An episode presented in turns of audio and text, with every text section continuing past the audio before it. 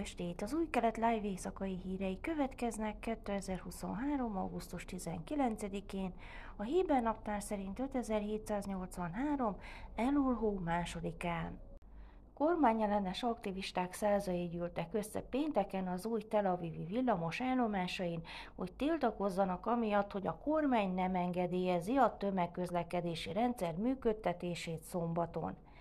Több tucat tüntető szállt fel a nap utolsó járataira, sőt néhányan a kapaszkodókhoz bilincselték magukat, megpróbálva a villamoson maradni a sábát bejöveteléig. Válaszul az üzemeltető leállította a járatot a végállomás előtt még Tel Avivban, és kikapcsolta a légkondit. Az aktivisták több mint két órán át maradtak a helyükön, mielőtt békésen szétoszlottak. A villamos, amely 24 kilométeren szállítja az utasokat, 34 állomást érintve Bátyám és Petaktikva között, több évtizedes tervezés és építkezés után pénteken kora reggel nyílt meg a nagy közönség előtt. A Héber média szerint több mint százezren vették igénybe a villamost az első napon. A szolgáltatás három órával a szombat bejövetel előtt leáll, és szombat esténként csak 45 percig üzemel, rövidebb ideig, mint a Jeruzsálemi villamos. A szélső jobboldali vallásos cionizmus elnöke, Bezalel Smotrich pénzügyminiszter, állítólag 155 júdea és szamáriai illegális előös legalizálási tervén dolgozik, kihasználva a pénzügyminisztérium feletti, valamint a védelmi minisztériumban a telepes ügyek feletti hatásköreit.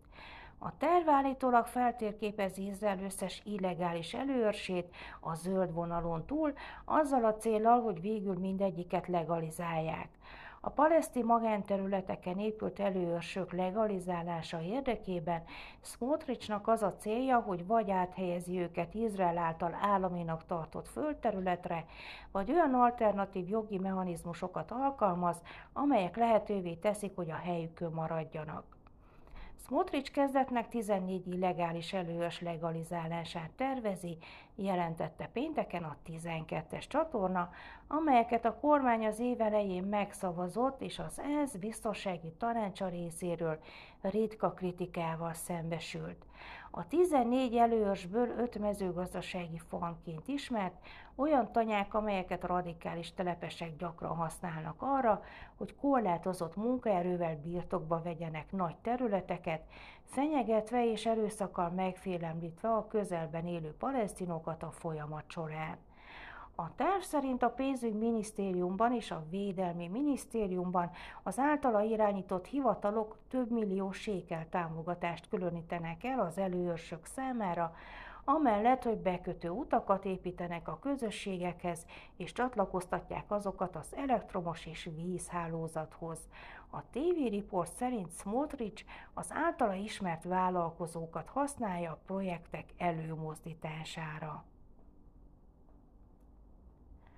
A Hamász terrorszervezet uralt a gázai övezetbe, és megérkezett a globális macska kávézó trend, ahol az emberek fizetnek azért, hogy kávézhassanak, és macskákkal tölthessenek időt. Az Egyiptom és Izrael által 17 éve tartó blokkád alatt tartott enklávéban csütörtökön a terület bajai elől menekülni vágyó lakosok a gázavárosi új Miao kávézóba özönlöttek. A kávézó alapítója az 52 éves Naema Mabed. A médiának nyilatkozva azt mondta, hogy úgy képzeli el a helyet, mint egy egyedülálló menekülési lehetőséget a gázai élet nyomása alól, utalva a kikapcsolódási lehetőségek hiányára, a fiatalok 60%-ot meghaladó munkanélküliségi rátájára és a gyakori konfliktusokra Izraellel, mióta a Hamász a rivális palesztin Fatahtól véres harcok által 2007-ben megszerezte az irányítást a terület felett. A hangulatos kávézóban Mabet szerény italkínálattal szolgál, és arra buzdítja a vendégeket, hogy menjenek egyenesen a macska sarokhoz, hogy simogassák és játszanak a tíz négy lábúval. A belépő öt izraeli sékel durván 500 forint fél óra cicázásért. Minden olyan hely, ahol az embereknek egyfajta interakciót biztosítanak az állatokkal, pozitív pszichológiai hatással bírnak, nyilatkozta Barzad al-Akras pszichológus. Időjárás.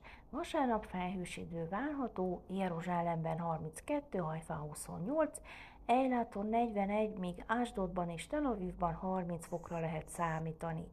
Ezek voltak az új kelet live hírei szombaton, Shavuatov!